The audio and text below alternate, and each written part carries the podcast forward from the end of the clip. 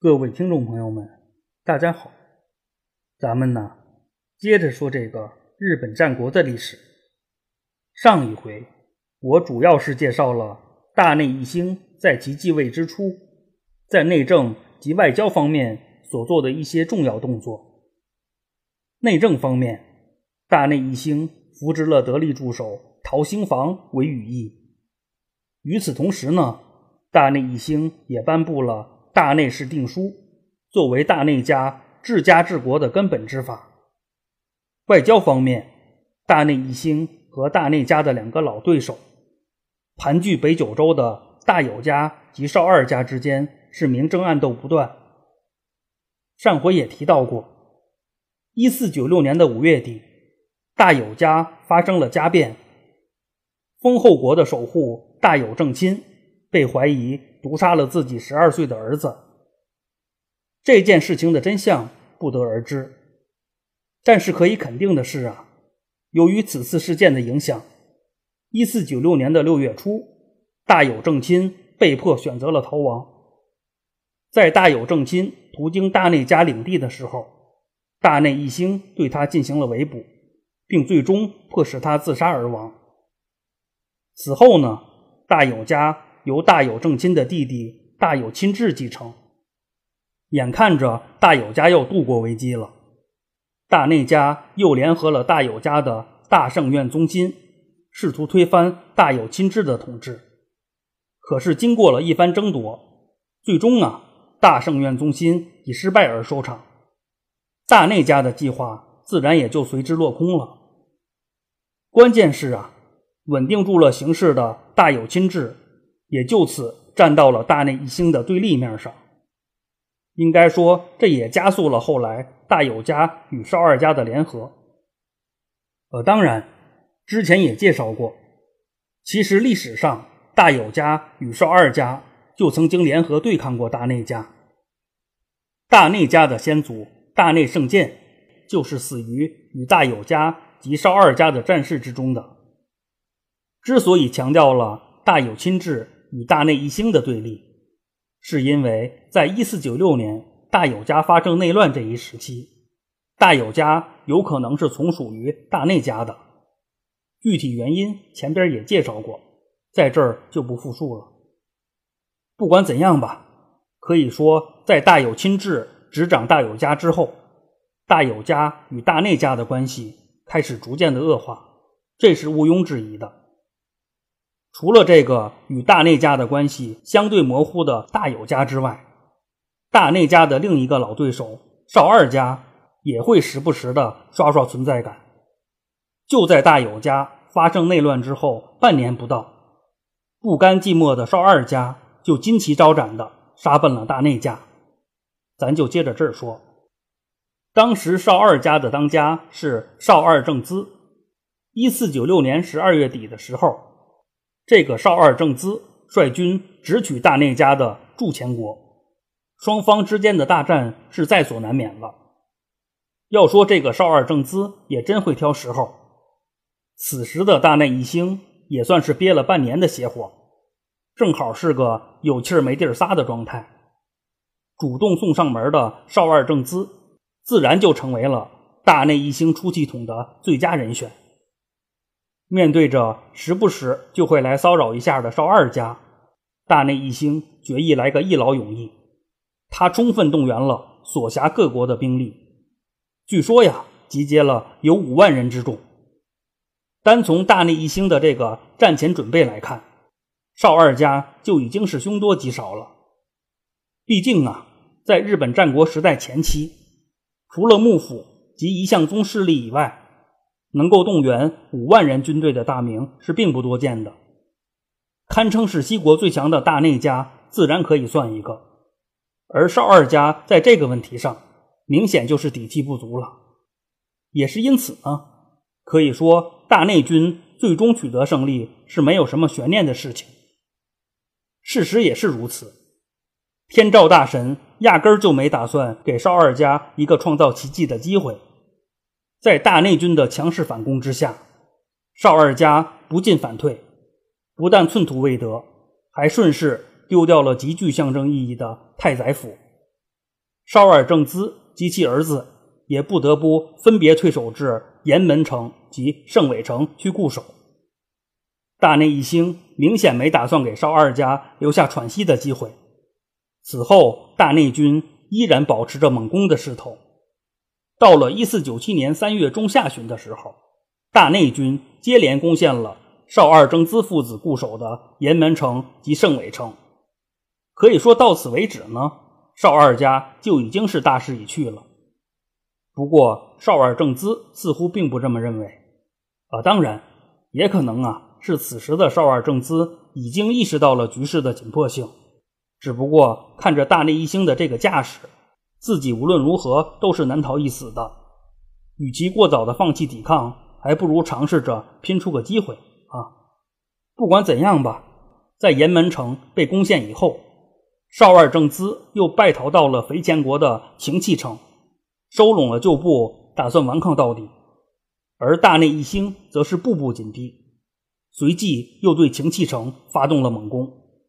一个月之后，也就是一四九七年的四月十八号，大内军成功的攻破了晴气城。晴气城的城主自杀，而少尔正资父子则是高喊了一声“奔跑吧，兄弟”，随即就开溜了。只不过呀，这一次估计大内义兴是厌倦了你跑我追的猫鼠游戏，他命令大内军。对少尔正资及其残党展开了全力的围捕。就在晴气城被攻陷后的一天，也就是一四九七年的四月十九号，少二正资在围捕中走投无路，最终呢自杀而亡。与此同时呢，就在大内军围捕少二家残党的这一过程中，少二正资的次子及长子也先后死于大内军之手。应该说到此为止呢。雄踞北九州多年的少二家，就算是被大内义兴给灭了，而少二家的势力也自此退出了九州及西国的战局。呃，当然，准确点说呢，少二家的故事并没有到此为止，因为这个少二家还是有继承人的。郑资的孙子少二资源在这次巨变中逃过了一劫。就在不久以后，这个少二资源。在大友家的协助之下，再兴了少二家，也是因此呢，少二资源和大友亲至结成了同盟，共同对抗大内家。如果说此前的少二家与大内家是明争的关系，而大友家与大内家是暗斗的关系的话，那到了少二资源再兴少二家的这一时期，少二家与大友家就是携手与大内家明争的关系了。啊，当然，这些都是后话。咱先说回来，不管怎样吧，仅就一四九七年来说呢，少二家确实是被大内义兴给灭了。虽然大内家以能打而著称，可是经过了这场历时近五个月的战争，估计大内家也需要调整一下。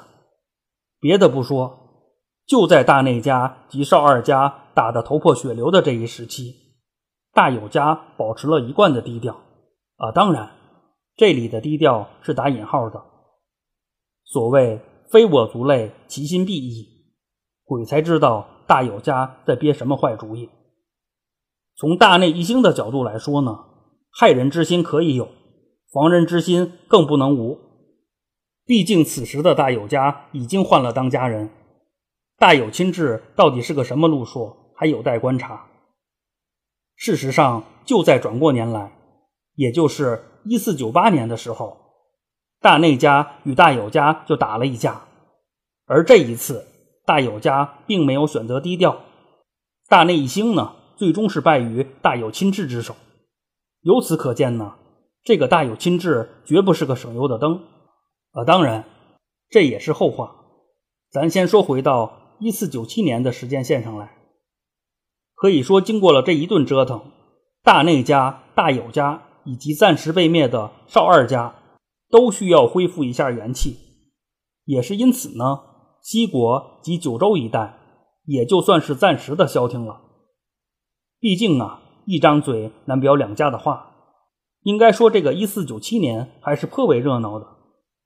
就在大内家、大友家以及少二家闹得鸡飞狗跳的这一时期，其他地区也是战火频现。就在一四九七年三月份的时候，在属于东海道的伊势国内，伊势国司北田财亲与老弟北田师茂的矛盾激化，双方最终是兵戎相见，前后打了有半年左右，最终呢，北田师茂自杀，北田财亲获胜。这个事件的经过大致如此。应该说，在日本战国时代的大背景下，类似伊势北田家这样兄弟相残的事情，并没有什么稀奇的。就在同一时期，除了伊势北田家这两兄弟以外，日本战国时代前期最为著名的一对冤家兄弟田山正常和田山依旧的后人，也依然在乐此不疲地打来打去。在一四九六年到一四九七年间。田山依旧之子田山基家以及田山正常之子田山上顺之间，就曾经多次开战，双方也是各有胜负。从总体上来说呢，田山上顺一方要优势更明显一些。等到了后来，也确实是田山上顺干掉了田山基家。当然，这些都是后话。关键在于啊，田山家的恩怨在田山基家及田山上顺这一代。并没能得到解决，这两派的纷争将会继续延续下去，能把家族内乱搞得如此旷日持久。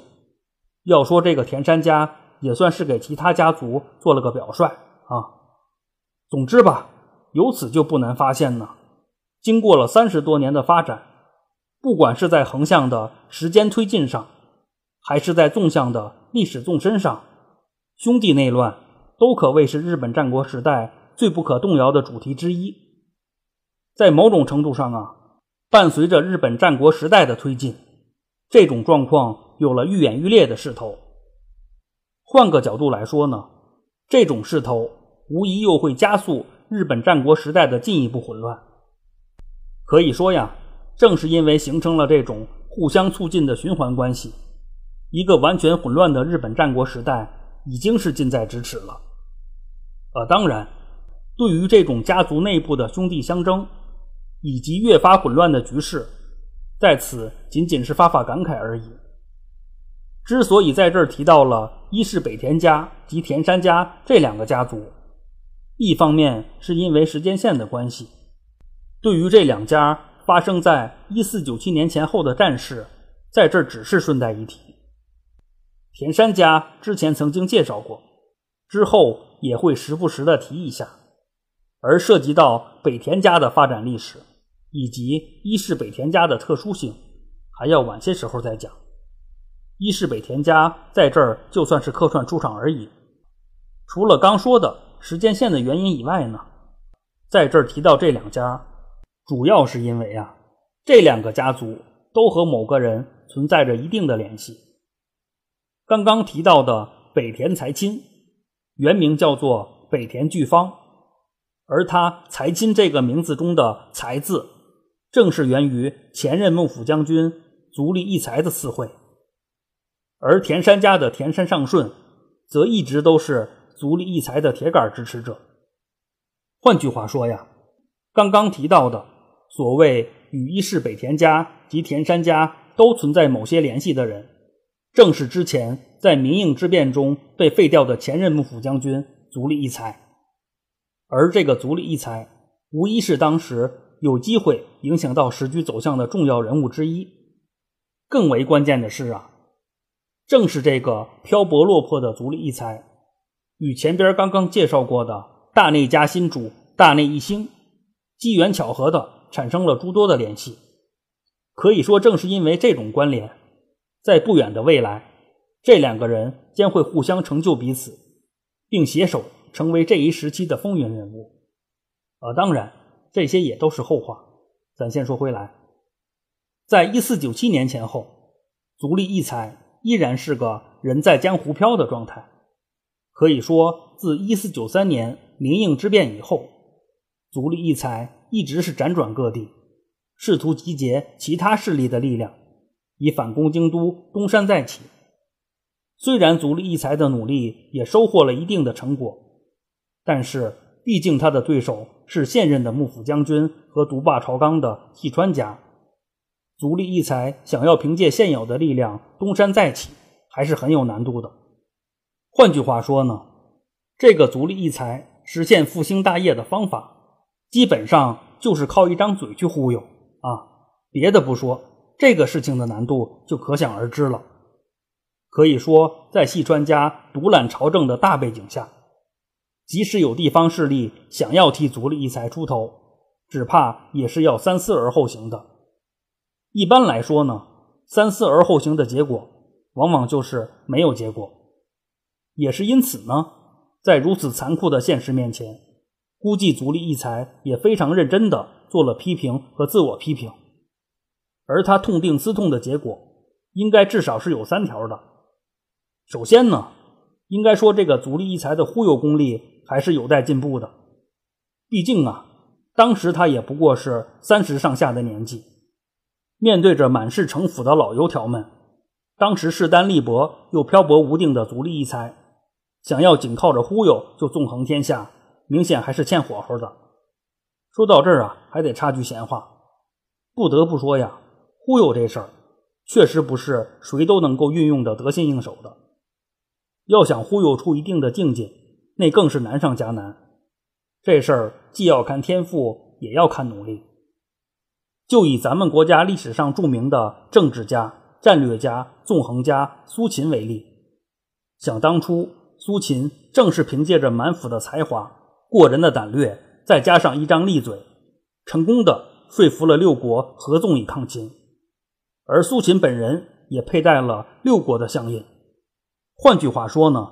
苏秦就相当于是齐、楚、燕、韩、赵、魏这六国联合国的秘书长，这是一件非常了不起的事情。对此，只能说呢，能把游说一事做到如此境界，真的是没谁了啊！其实说白了呀，做说客的也是在忽悠，只不过这种忽悠的含金量是非常高的。正是这个舍我其谁的苏秦，其实他也是经历了。锥刺股这样的求学经历以后，才逐渐成为了一代大家。反观足利义才，虽然他面临的问题和苏秦类似，也是需要联合零散的力量来对抗强权，可是不管从天赋还是努力的层面来说呢，足利义才明显都差的太多了。也是因此呢，在自身功力不足的前提下。足利义才就更应该好好学习学习前人的成功经验，以求事半功倍。其实足利家还真有这样的经验供足利义才参考。遥想当年，室町幕府的创始人足利尊氏也曾经一败涂地，不过他还是成功的在九州一地东山再起。而足利尊氏的老对手后醍醐天皇。也有过借助九州势力再起炉灶的经历，可以说有如此成功的经验在前，足利义才是很有必要去九州碰一碰运气的。这就算是第二条。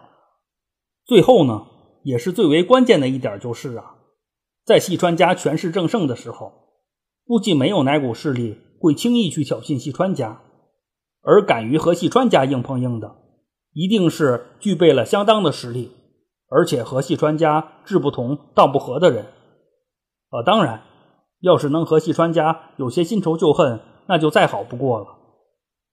按照上述条件来选的话，雄霸西国的大内家在各个方面都是非常吻合的。综上所述吧，不管足利义才是不是做了批评和自我批评，最终呢，他确实是把忽悠的重心转到了九州一地。时间关系呢，本回就先讲到这里，咱下回接着这个足利义才说。感兴趣的可以微博关注“闲着没事做自己”，带儿化音，我会及时发布相关的节目资讯。谢谢您的收听。